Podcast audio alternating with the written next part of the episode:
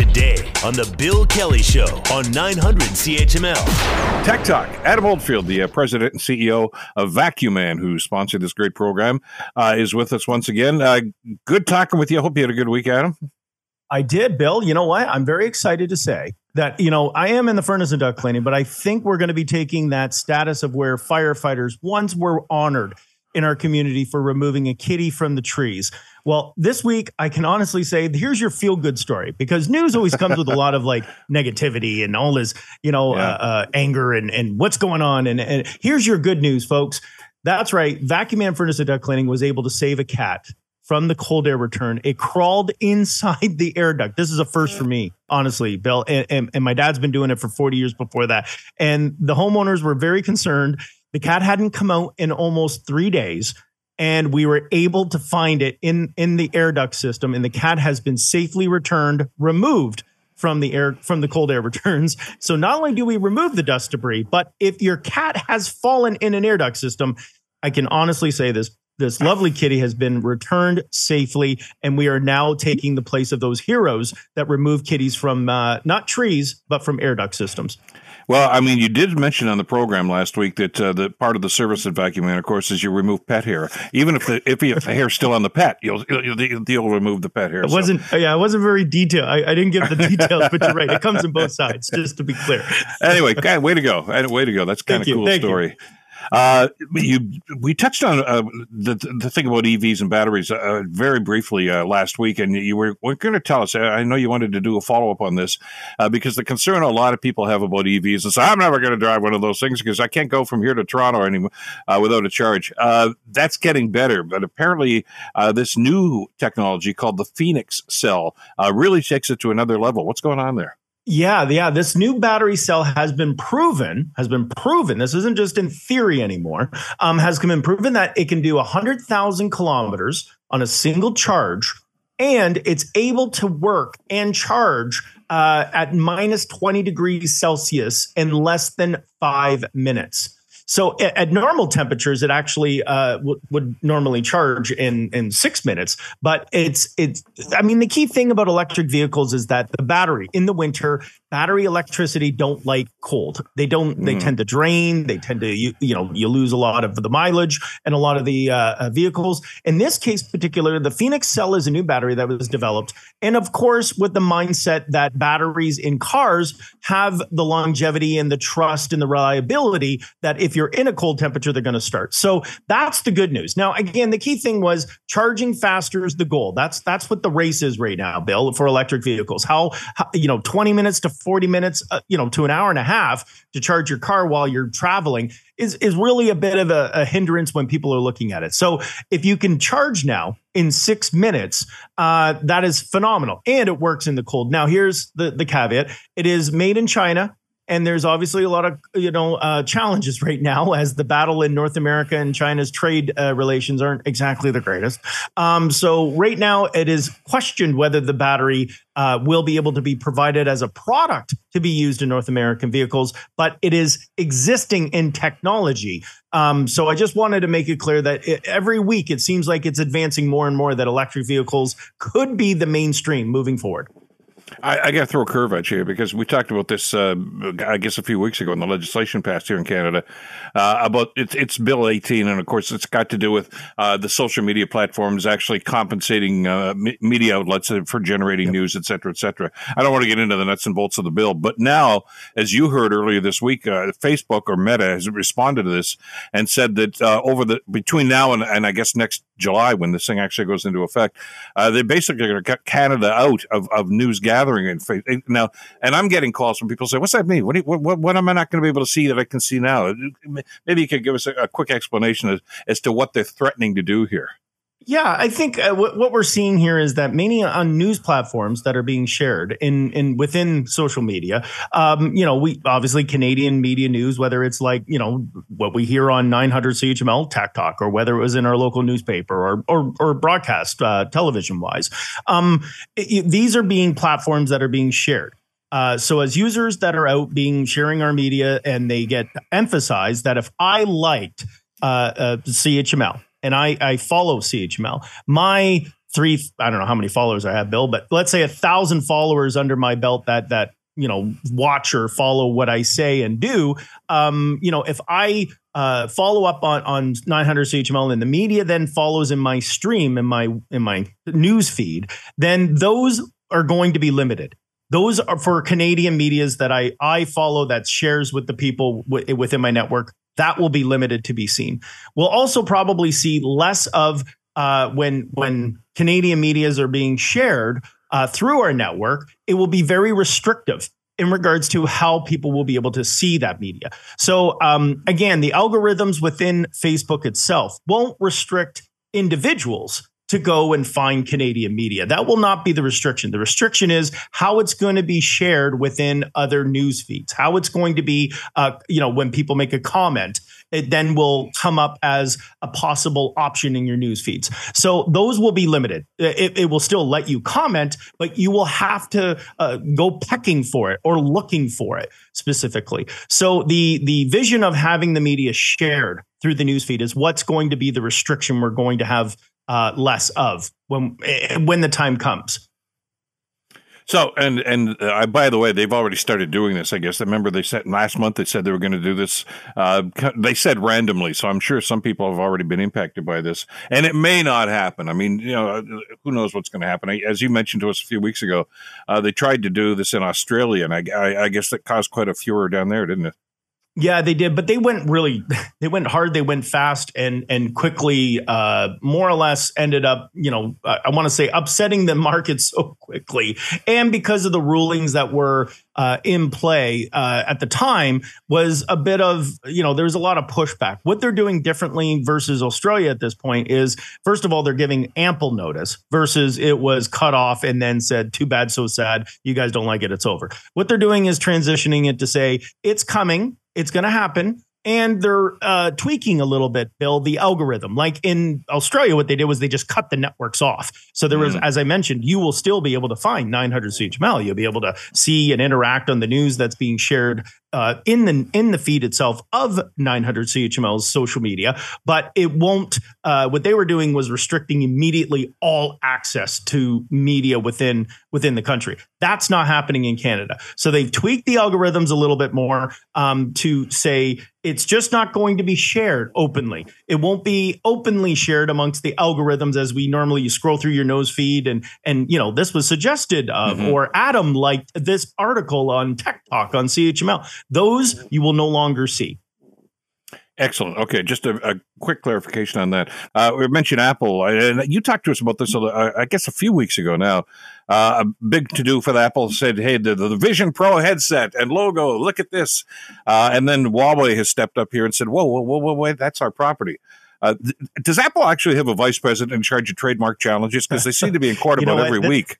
You know, it's a great question, Bill. I mean, there's two parts to Apple I wanted to talk about today, and I'll, I'll leap into the second one. Let's talk about the first one right now is, yeah. yes, Apple right now just launched their Vision Pro. And um, and again, Huawei, as you commented, they registered the name in twenty nineteen. So it's not like they registered it within a year uh, or the past year, and it was kind of overlooked. So um, right now, I think what we're, we may see is it's questionable whether Apple will stick to the name.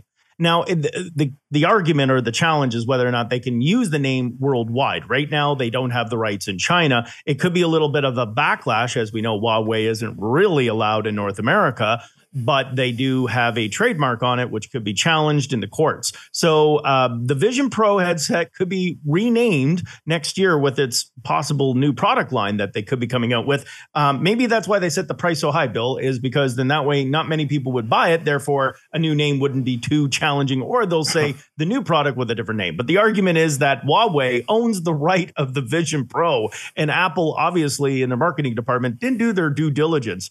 In light of that, I'm going to jump into where Apple does have trademark um, control. And um, this one's, you know what, Apple's a bit of a bully, Bill. You know, when you get to a trillion dollars, you just become a bit of a jerk.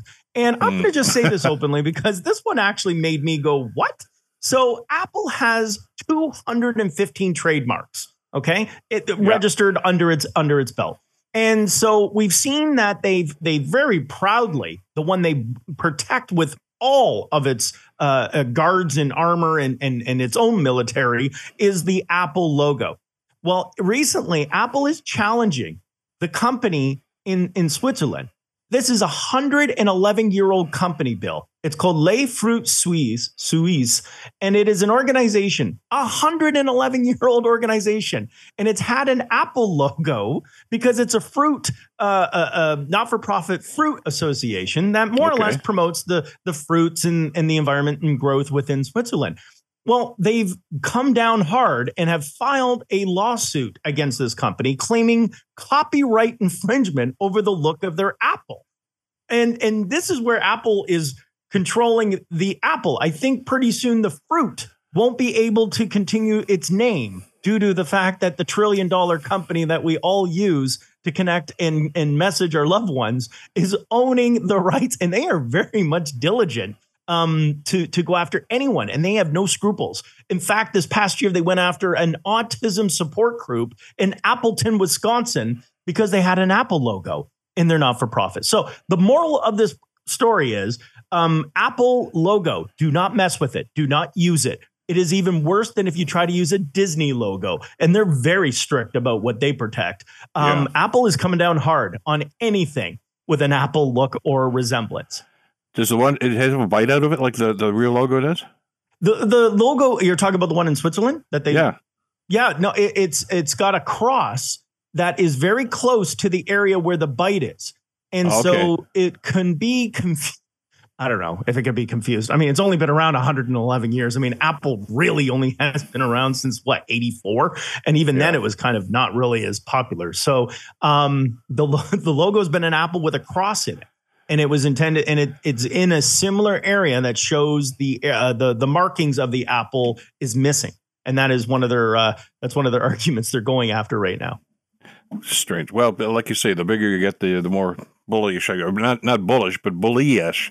Uh, I want to talk about the European Union, and and the, I'm kind of impressed by how innovative these guys are being, basically setting guardrails for for the industry for cell phones. I mean, they're the ones that talked about uh, having common chargers. You know, so you, you know whether you got an iPhone or whatever you've got, uh, you can use the same charger for it. Now they're doing something about battery replacements. What's that all about? Yeah. This is crazy. This reminds me of doing Tech Talk with you, Bill, in the studio where I was like, you know, in the middle of looking at my notes, remember, and I would pop my battery out and throw in a yep. fresh one. And, and right. So uh, the European Union has basically claimed that all, all manufacturers, it doesn't matter who it is. If you want to sell a, a, a smartphone, a mobile phone in the in Europe, you are going to have to have a replaceable battery. The main reason is that most phones are sealed. They have the glass, they go right around, they're glued. And if the battery is damaged, uh, you have to take it to a special specialist or otherwise.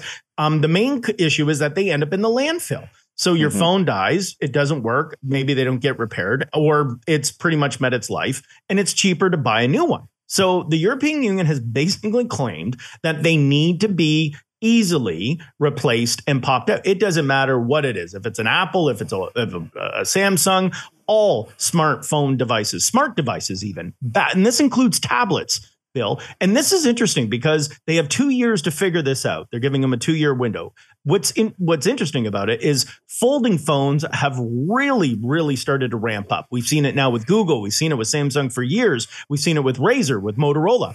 And now... Um, I don't know how they're going to create a thin smartphone that's light and the battery pack to be replaced. So get ready. It's going to redesign and completely structure the, the future of smartphones. Uh, I don't know. I, I know a lot of guys that, that, that love their cars and they love having manual transmissions. Uh, I, I don't know if, you know, they just love to be able to switch gears or be in control. I don't know what it is, but they're bemoaning the fact that, of course, when E Vs come along, uh, they're not going to have that luxury anymore. But apparently Toyota has heard that too, and they're doing something about this, aren't they? Yeah, yeah. It, it's almost like a is, is exactly what you said. If you're going to watch Fast and the Furious and then you get in your electric car and just press the gas pedal and let go of it and the brakes for you, you tend to lose the what a car was in the days. And, you know, manual transmissions are now coming with electric vehicles with Toyota because they believe that a lot of people aren't migrating as well. As, you know, we talk about the facts, your battery takes long to charge and, you know, all that. Another issue that they've done research on is people feel they're not driving a car. They feel like they're just driving a, a go-kart, and there's, you know, no engine sound, no feeling. So what Toyota's doing, and Dodge, by the way, uh, the Daytona S R T is also coming out, but Toyota's really, really leading this. You can now buy a kit with your Toyota, and it comes with a manual car shifter. It's got a, a, a sound Um, in the vehicle. So when you move the gear shifter, it actually sounds like the R P Ms are dropping and live and maybe even grinding. I haven't got a chance to, to see this, but it, of course, the electric car is just going to keep moving and driving along, but it's going to give you that sense of, you know, grinding and cranking it while you're trying to change gears. Um, and so the drive shaft doesn't have any of that. It's just got an electric meal, uh, wheel uh, that connects directly to the, the mm-hmm. computer system. So if you're concerned about not having a, a feeling of driving a car, um, and Toyota's also claiming the driving experience will also come with the sound of engine noise. So uh, it comes with the pipe, uh, it connected directly with the manual or uh, with the manual transmission. So you do get the sense of feeling that, and, and meanwhile, it's just going to coast along. You're just going to, it's like playing toys as a kid, dinky toys when you were a child, and you're going, and that's what you're doing when you're driving your electric car. Oh, there. Think of everything. Uh, Amazon. Hey, if you don't like the purchase or if you are not satisfied with it, just send it back. Uh, and apparently that policy is causing all sorts of environmental concerns.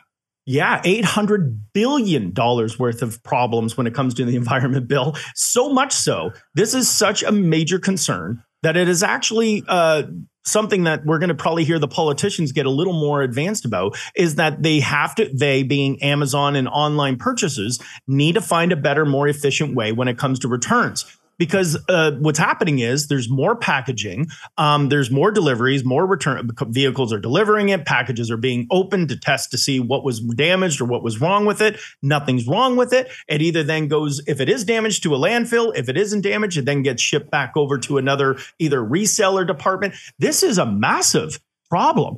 And more so, it costs more to return a package in regards to environmental issues and otherwise, than it does to send the initial package in the first place.